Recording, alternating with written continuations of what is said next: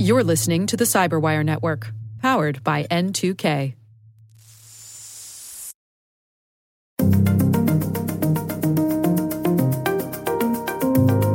Take a deep breath, trust, verify. Anytime you pick up the phone and get a cold call, should you trust the person? You know, same thing with emails. Hello, everyone, and welcome to the CyberWire's Hacking Humans podcast, where each week we look behind the social engineering scams, the phishing schemes, and the criminal exploits that are making headlines and taking a heavy toll on organizations around the world. This episode is for August twenty-seventh, twenty twenty.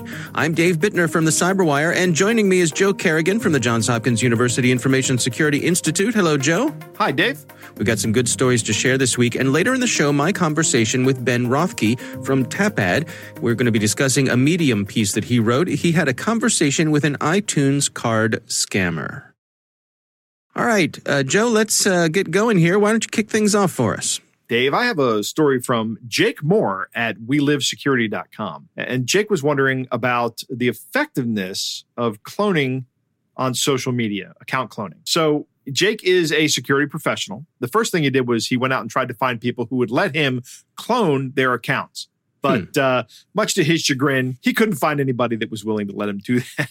Okay. So he decided he was going to clone one of his accounts. And uh, on the gram, as the kids call it, or Instagram, he is Jake Moore U K. And okay. He created a clone account called Jake Moore underscore U K. Very hmm. similar account. And then he took some pictures that were on his Instagram account, and he took screenshots of them and posted them to the new account. He said the most difficult part of setting up the account was setting the profile picture, because if somebody hasn't put that profile picture in their feed, if that picture is actually unique and not in the feed, then it's kind of hard to create a copy of that, it, that that's of good enough quality. Once he had this new account set up, he set the first line of the bio to read, "New account after losing access to the original." Now, Dave, I've gotten a number of cloned account requests on Facebook from people. They mm-hmm. frequently clone family members' accounts and send me and my wife friend requests on Facebook. Yeah. And if somebody did this and put at the top, "New account after losing access to the original," the first thing I thought about that was, you know, that might just get me to blindly accept the friend request, that they have an explanation here. So this is, I think, a very effective social engineering tool, that you preempt the question of, hey, why is Jake sending me another Instagram request? I'm already friends with him or connected, whatever it is, on Instagram. Yeah. Yeah. Uh, and at the top of his faked account, he has already answered that question for you. Mm-hmm. So you mm-hmm. go, oh, okay, well, that makes sense. I think that's a really good social engineering technique. So he starts by following thirty of his original followers on the new account. And ten of these people had private accounts. Now, on Instagram, uh, if you have a private account, you have to give permission for people to follow you. I, I do have an Instagram account. I don't use it very much. That's about the extent of my Instagram knowledge. Okay. But within three minutes, three of these people accepted his follow request, and two of them had followed him back with no other communication. Nobody yeah. reached out to him and said, "Is this really you?" He was rebuilding his follower base very quickly and was shocked to see that nobody asked about it. So after he's got this up, he decides he's going to try to test the effectiveness of this fake account. And he starts messaging his friends under the new account. And he says, "Thanks for accepting my new follow request. I can't believe I lost access to my account. I've lost all my followers. Anyway, I hope you're good. And I hope we can catch up sometimes. I miss coffee shop coffee." He says he received eight replies from thirteen of his new followers. And one of the people responded, "Oh my God, what happened? I literally hate that." And he decided he was going to start a conversation with this person. He goes, "I know. Uh, the worst bit is I got hit pretty bad with my online accounts. They even cleaned out my bank account. I feel like such an idiot," right? And then, of course, this person says, "That's terrible. Hope you're okay." And he says, "No, I'm I'm properly skint now." But I guess that means he's broke. Then this person says, "Oh my God, let me know if you need any help." And he says, "Thank you so much. If you could put fifty pounds into my PayPal account." And then he puts up a new fake PayPal account that he established. This person agrees to send it to him. Now, he contacted this person before they deposited the money into his account. And I got to tell you, Dave, if I tried this at Hopkins, I'd be in, in real trouble, because I have to go through I R B approval before I start doing testing on human subjects. Um, but I don't really have a problem with this. He's he's doing a, a social engineering experiment. He probably doesn't have an I R B at his, at his organization. Hmm. What's I R B? I R B stands for Institutional Review Board. It prevents a lot of atrocities. Uh, so it's yeah. it's really good to have him. But I think it's interesting that nobody reached out to him through a second means to say, hey, do you really need this money? Is that what's going on? It worked so well. It was remarkably effective for such a simple attack. Yeah. I had this happen to me recently. Oh, did you? Uh, yeah, yeah. Someone cloned both my Facebook account. I'm not active on Facebook anymore. Uh, I basically put my Facebook account in hibernation. You know, well, that's right. I got an Instagram follow request from you, but I haven't yep. been on Instagram since then. I just saw well, it come that up was, on my phone. That was the fake, right? right? So they did both Facebook and Instagram, and they scraped some pictures of me and and just, you know, spun up some fake things and, and went out after my followers. And it was really interesting to watch it play out because I had a bunch of people reach out to me and say, is this you? This doesn't seem right. Yeah, I reached um, out to you as well. Yeah, and it looks like they were trying to get folks to go down the path of some sort of insurance scam or something. There's no question it was scammy. But what the other side of it was that there were a handful of people who just accepted the friend requests and, you know, just without second thought. So that, that was interesting to see as well, you know, who, who would go along with this. And of course, I asked everyone who reached out to me to report the account, and they did. And eventually it, it was shut down within a, a few days. But uh, I'm I'm looking it, it, at it now, Dave, and it's still active. Is that right? Yeah. I'm going to uh, see. Can I? I can report the user, but maybe it'd be more interesting if I follow the user and see what happens. Okay. Well, you can report back to us, but right. uh, I know plenty of people have reported it. It's one of those things. It's hard to combat. It is kind of a whack-a-mole game, but it feels strange when you're on the other side of it, especially when you aren't on the platform anymore and someone's right. on a platform that you're not on pretending to be you. Because your Instagram account is shut down, correct? I think so. I, so I how mean, do they I, even access this profile picture? Because this is the profile picture you had. Well, they, I think they got it from Facebook. But that account is shut down. This must have been archival. Well, but I think you can still see stuff. In other words, the, the account is there and just not using it. I've, I've put it to sleep, but who knows? I, I don't know. I, I honestly, I did not spend a whole lot of time on it. Okay. Uh, it wasn't something that really rose to, you know, it didn't, it wasn't.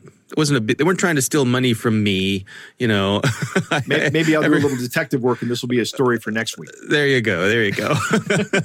So it was at best a nuisance to me. That yes. That is how I approached it. Put the word out to everyone. My wife, who is still active on Instagram and Facebook, sent out a message to everyone on my behalf saying, hey, everyone, if you get something from Dave, it is not Dave. And and so we did that sort of stuff. So I, I guess the, the best thing to do is uh, just make people aware of them, that if you do get a, a friend request from someone you're already friends with, check in with them on the original account or somewhere else and say, I say is this you? Phone call. Right. That's, yes. That's usually calls. What I do.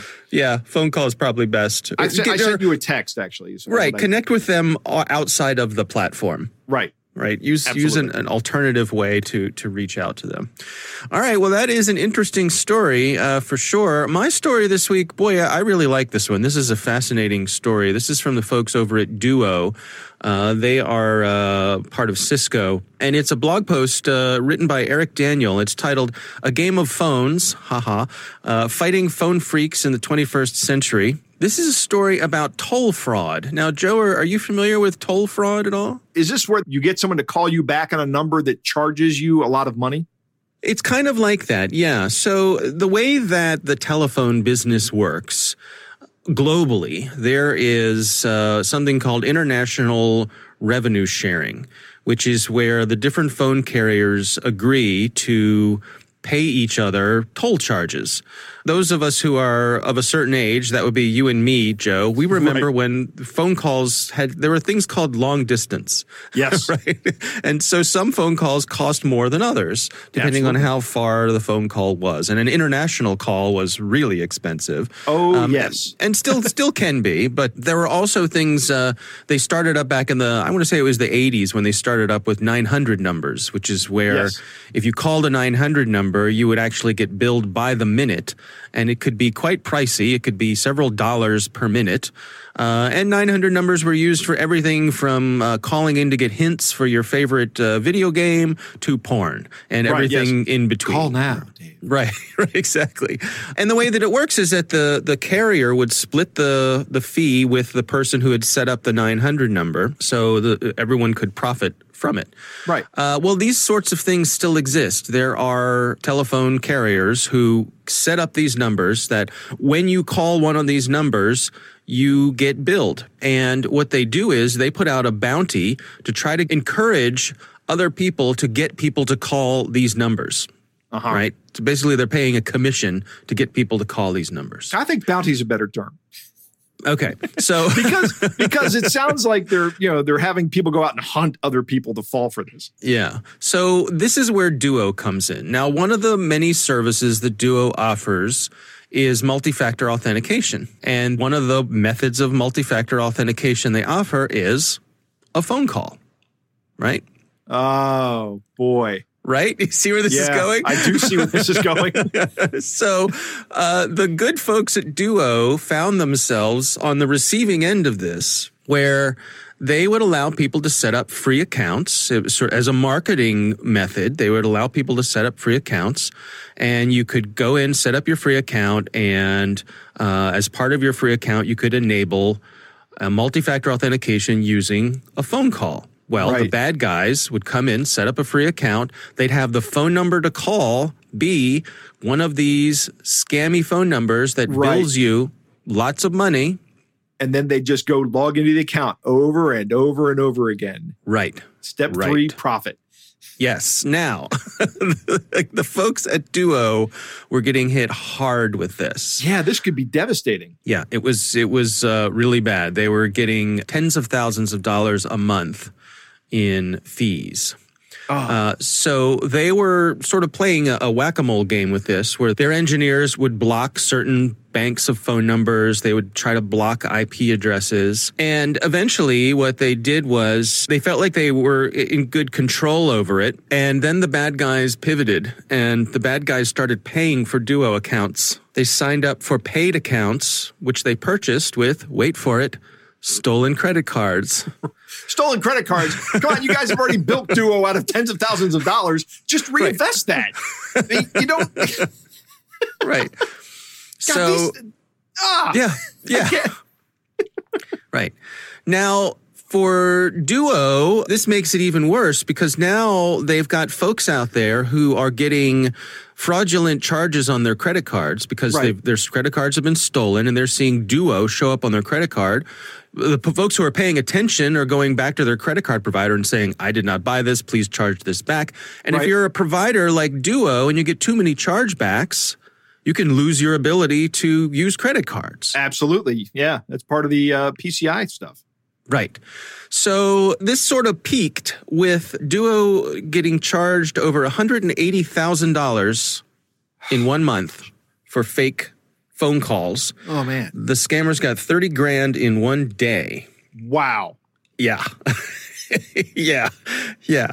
So what Duo ended up doing was they disabled the ability for you to sign up online to get a phone call as a multi-factor authentication. They still offer it, but in order to enable it, you have to call Duo and talk to their tech support people and have it enabled. Huh. Because what the Duo people figured out is that the most valuable resource the scammers have is their time. And yes. if they can in, if they can add friction to this transaction, that's what slows the scammers down. That's what frustrates them. That's what gets them to move on to someone else.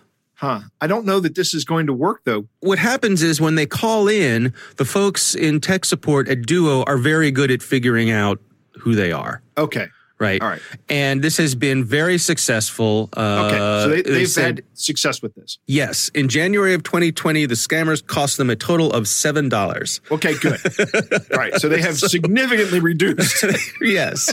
So it's working. And they say that, you know, for the folks who want to use phone calls for multi-factor, they don't consider it to be a big deal to call in to request that. So it really hasn't hurt them on the business side of things. Well, that's good. Yeah. I'm glad the yeah. story has a happy ending. Now, the, the folks at Duo say that they assume that the story is not over, that the bad guys could continue to pivot and find new ways to do this. But I will tell you, Dave, these guys made thirty thousand dollars in one day. They haven't just walked away from this. this is, this right. is not something they're gonna they're gonna give up on so easily. I mean, it, Duo is beating them for now, but yes, they of course, it, like I like we always say, security is a constant battle. Yeah, so a really interesting story. This is not one that I was familiar with, and uh, uh, hats off to the folks at Duo for sharing this story. Uh, I really learned something here. This is an interesting one. All right, well, that is my story this week. Of course, we'll have links to all of our stories in the show notes. Joe, it is time to move on to our catch of the day. Dave, our catch of the day comes from Reddit, but the Reddit user who posted this would like us to plug his Instagram account, underscore Arsh, A R S H, Jassal, J A S S A L, underscore. Okay.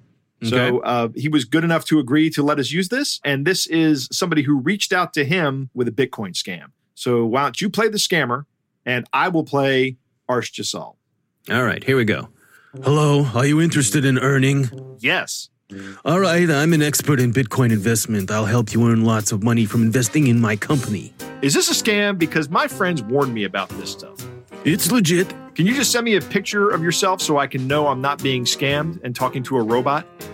I'm a professional trader with ten years experience as an account manager. I've been helping people earn from my company. I'm a citizen of the United States. I can send you my trading license and also my I D. No need. I'm just asking for a pic of your face with you covering one eye so I know it's a real person and not a scamming organization, because if I invest in your business and put money into it, I might not get my money back.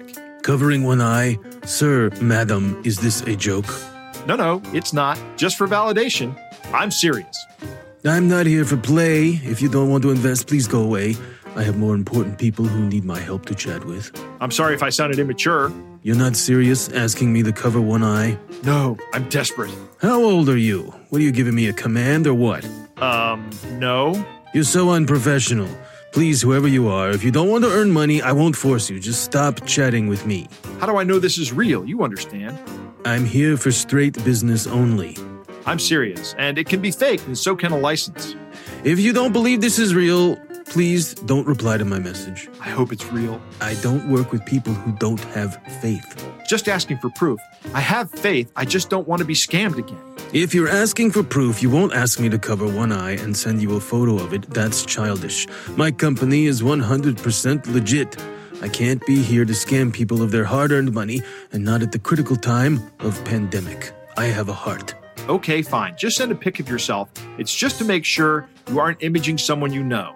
I was scammed by some guy I don't even know halfway across the world. So I'm taking precautions. I lost four thousand dollars due to that guy. Sir, I won't send you a photo. Go to my profile. You'll see my picture there. If you're willing to earn money, I can help you recover your lost four thousand dollars within five days without no charges, just my commission of fifteen percent deducted from your profit. I'm not a baby trader. You could just be taking screenshots of someone else's page. Why would I do that? You may be a scammer. Sorry if that's rude, but I'm just worrying about getting scammed. Sir, madam, don't come to my page and say stuff about me. This is the last S M S I'll send you. Do you need my help or not? Bro, there's an earthquake. Feels like your mom just walked into the room. Slash R scam baiting, which is where I found this post. Look there. How old are you? Then Arsh Jassal send him, sends him a meme that says, you just got burgered. Hmm. And the, the scammer asks Arsh to send a picture of himself. And he sends the cover of the Wolverine movie with Hugh Jackman. Yes. It's like looking in a mirror, Joe. Right. So at which point in time, abs. the scammer says, I'm blocking you. And our hero goes, okay, nice seeing it. Mm-hmm. And scene. Right. Thank you very much for uh, for posting that on Reddit, and thank you for giving me permission to use it on the show. That's a great one. My favorite thing is I'm not a baby trader. That indicates an, a misunderstanding of the English language, because that comes off as somebody who does something horrible. I'm sure he, he meant to say I'm not new to this business. right? right, right. Yeah, yeah. It yeah. sounds like he's actually in the business of trading babies. Right, right. Why would you even bring that up? Right, exactly. yeah, yeah, right. No, I'm totally not a baby trader. All right. right. All right, well, that is our catch of the day.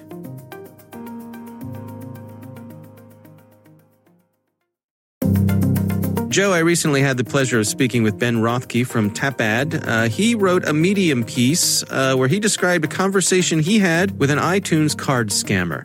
Here's my conversation with Ben Rothke. You know, I've seen these email scams for the longest time. And, you know, there's a community mailing list I'm part of, like, you know, thousands of email lists, you know, around the country. And so I got this email from a person who I sort of know, and I knew in seconds it was a scam. And so on one side, I, uh, you know, alerted uh, the moderator. I reached out to the person. And then a, a few months ago, I started getting all these, you know, scam calls also. And I, hmm. I recorded those. I also put those in a separate article. But I thought, you know, I just play along with it to use and, and put and uh, and alert people, because it's as low tech as, as they are successful. And it's just a fascinating sort of a social engineering experiment, because you get this email from uh, someone who's supposedly a friend. You know, people have a natural instinct to help people. And so, you know, I wrote about it and uh, try, try to use it to uh, alert people, because, you know, everything comes down to, you know, sort of awareness. You know, when you go to uh, Rome and you go near the Colosseum, you know, these guys who want to take your picture dressed as gladiators, uh, you know, they're going to uh, come after you for a, a nice tip there. And you know to be aware for it. You know, if you go anywhere in the world and they're going to sell you, uh, you know, a twenty dollars Rolex, you know, that's not really a Rolex oyster there. You know, people know that in the real world, per se, and try to, you know, give them some awareness to do that uh, in the digital world. Before we go through uh, your response to the scammers, which is quite entertaining, can you describe for us what exactly is behind this scam? I mean, what's going on here? Yeah, it's pretty, you know, straightforward. You know, they want your money. If a person wants to shake you down, you know, you have to be next to them and shake them down. You know, with the uh, the internet, you know, they could do this from, uh, you know, remote locations. And the key has always been is, you know, how do you get the money, et cetera. So there's a lot of variances. And this iTunes cards are uh, easy resale. There's a whole network to do that. So they have you buy these cards. You give them the PIN and the card number. And uh, within, you know, minutes, they're able to monetize it. There's a huge supply. There's, you know, hundreds of millions. I don't know, I forget the number, maybe billions of iTunes users. And uh, so they're getting these cards, and uh, they they put it on the resale market. Um, in this case, they asked for three hundred dollars. In the third world, they could take three hundred dollars, and even with the various cuts, you know, paying the middleman, you know, one hundred fifty dollars is a lot of money. You know, when it comes to uh, average income, might be three thousand dollars a year. So uh, it's it's highly profitable. And as you say, I mean, this uh, this initial message came from someone who was on your email list, or someone that you, you previously knew, but, you know, perhaps not very well. And so what's behind them being able to reach out to you from that direction? Well, you know, so they uh, somehow compromised an email account. And it's very simple. It's, you know, if I have access to your email account, I'm going to send this message to everyone in your address book.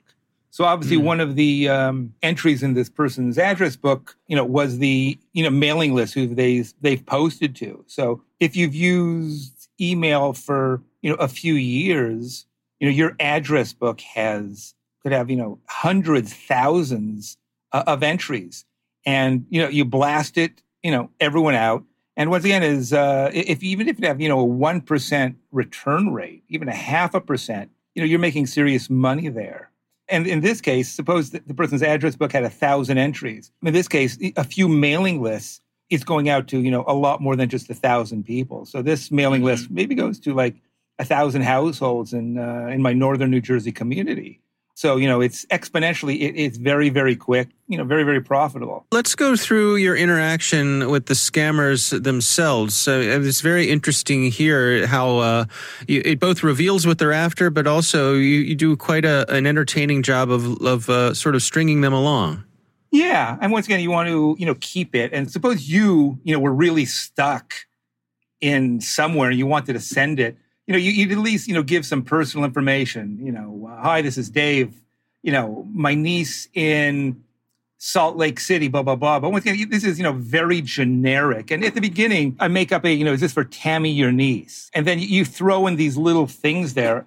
You know, ask for personal questions, you know, wife's names, you know, where are you? You know, I, I throw these, you know, personal names in, and, you know, he has no idea, the scammer. And once again, the, since, you know, he's trying to, you know, reply as, you know, short to the point, you know, without giving as much. And obviously he knows nothing, so he doesn't answer the questions, even though I ask, you know, numerous times, you know, makes up excuses, you know, et cetera.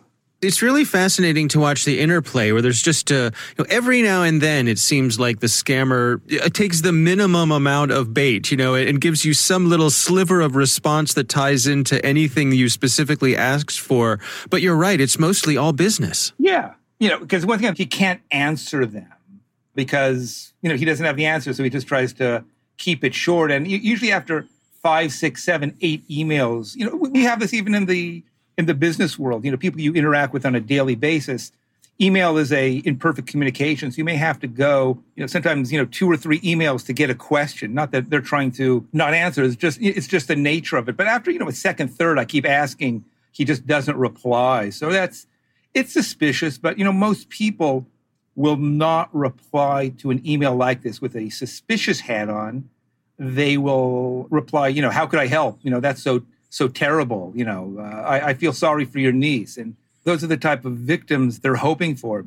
Because on the one side is, you know, we do have a natural tendency to help people. And it's the, you know, proverbial, uh, you know, you go into your office, you know, you hold the door open and you see someone, you know, carrying a heavy load, you know, you're going to hold the door open for them. And that's fine for the most part. But if they want access to a place uh, where they should have a, um, you know, an I D card or a a magstripe reader, what you do is, hey, you know, let me hold the three pizzas for you, you get your card out. But at the mm-hmm. end of the day, you know, most people aren't confrontational like that. You know, in the military, you know, they do a great job of that. Um, I was at a, uh, when I was consulting, I was at a uh, branch of the military and, you know, they enforce it because that is uh, really built into their mindset from day one. And in the corporate world, you know, you want to help people. And that's exactly what they're exploiting. Yeah, one of the things that, that you do here in your exchange is uh, you keep pushing for a phone number, you know, trying to get them off of email. Yeah, you know, twenty years ago, where international phone calls were, you know, three dollars a minute, you could understand why a person didn't want to speak. But now, you know, with smartphones, you know, WhatsApp, it's a no-brainer. So, okay, maybe he doesn't have an international calling plan. Maybe he doesn't have wireless. So, you know, when you get back to the hotel uh, in Paris, you know, your ho- let me call you there. So, of course, you know, once again, is he's going to make up every excuse in the book. And uh, once again, are there hotels that are having telco problems that day? You know, perhaps. But, you know, he's got, if that's the case, he's got really, really, you know, bad luck. Right. Well, one of the things you outline in your article here is you ha- you have a really uh, a good list of of, uh, of tips for how folks can avoid being scammed here.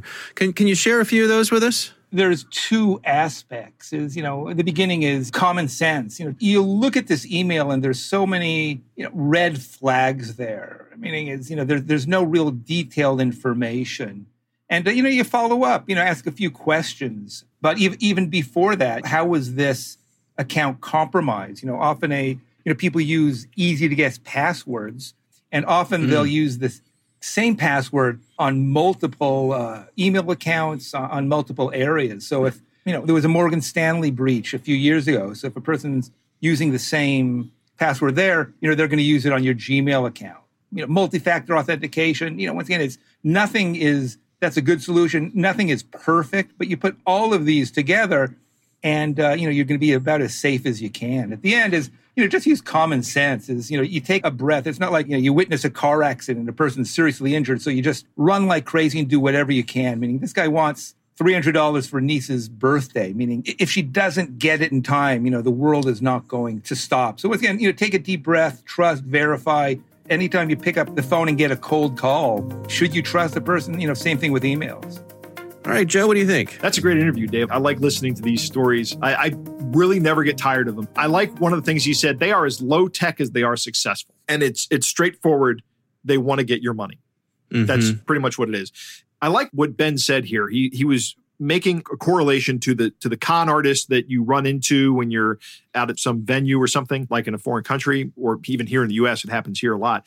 Uh, we have a an instructor, Tim Leshke, Doctor Leshke at Hopkins, who teaches our forensics course. One of the things he says at the beginning of that course is that the internet doesn't create any new crimes itself. It just provides a new way for people to commit old crimes. And mm. that's what we're talking about. The other issue with it is that it opens the door to the world. from the scammer's point of view.